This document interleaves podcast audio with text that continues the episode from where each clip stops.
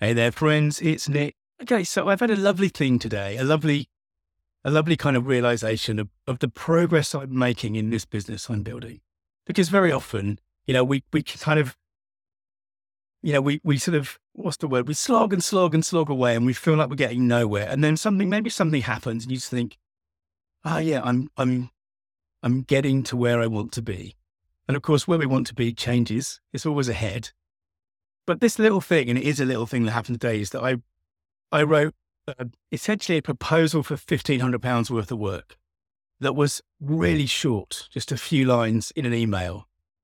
And this reminds me a bit of where we got to with the agency. And I've said before, I think, on the podcast, you know, back when I started in the mid 90s working for myself, I might write a 30 page proposal for a thousand pounds piece of work. And, you know, at some point during the, the 20 years that I ran the agency and owned it, I got to the stage where I could maybe write a one page proposal for a 30 grand piece of work. And that's because, of course, in that time, we built a reputation, we built trust, we built influence, and to some extent, status. And this is the interesting thing. You know, when we were building the agency, we were, I guess, dealing with a mix. Sometimes we'd be dealing directly with the business owner, the CEO, if you like, the decision maker, very often we were dealing with um, maybe a marketing department or a head of marketing, or even sometimes someone under that. And what we found was that the lower down you go in an organization, the more paperwork they needed because they needed to, to essentially to cover their asses, I suppose you might say, if you were being crude, obnoxious, Nick one of the sort of the side benefits of the work, excuse me, the work I'm doing now is that because I'm telling the stories of leaders and founders and what have you, not always, but I'm generally dealing with the people who make decisions. And what we find is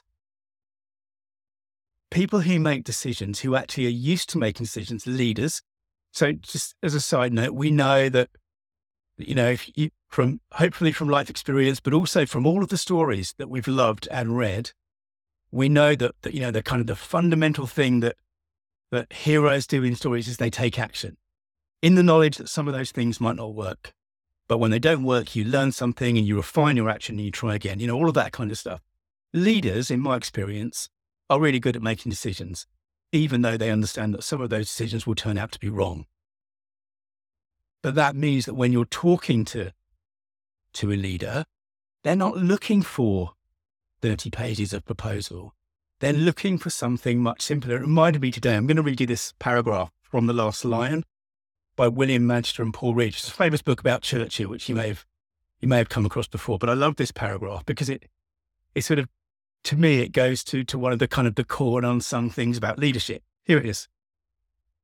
The sheer volume of paperwork confirmed the wisdom of Churchill's edict that nothing submitted to him not even a technical account of changes in the manufacture of tanks could be longer than a single sheet of paper. During a meeting at Admiralty House, he lifted one that wasn't and said, This report, by its very length, defends itself against scrutiny. There you go, that's my bad Churchill voice. This report, by its very length, defends itself against scrutiny. And that's the thing.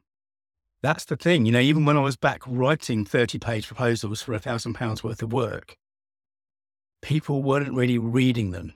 They weren't really reading them. They were, they were skipping to the back and looking at how much it is. They might be looking at a timeline. And this is what we find, right? And this is why this email that I've that I've sent today is just a few lines long because I'm dealing with someone who is capable and intelligent and used to being a leader and used to making decisions. And it's so nice. And what the reason I'm, I'm sort of going on about this is because sometimes in our business, we get stuck talking to people further down the organization. And understandably, if if we're talking to, I don't know, a marketing executive or something, and they have to not only be convinced by us, but then convince their boss or their boss's boss or the CEO or the owner or whatever. It's it's amazing how much extra time it takes for for them to make a decision. And and on our side, the creating the proposal, creating the the uh, the state where the decision could be made. And it's really worth, it's really worth cultivating relationships up, upwards And because what we often find, what I often found at the agency was that you might spend some time talking to a marketing manager, but when you got in the room with their boss or their boss's boss or the CEO or whoever it was, you could actually get a decision much quicker, much faster with much less stress because, again, they were used to making decisions. Of course, it helps if you're guaranteeing your work, as I've talked about before, as I've always done since the mid 90s. Anyway, I just wanted to share that because it's made me feel happy today. It's made me feel like this business that I'm building is, is, is building its reputation and its status and its influence and its trust.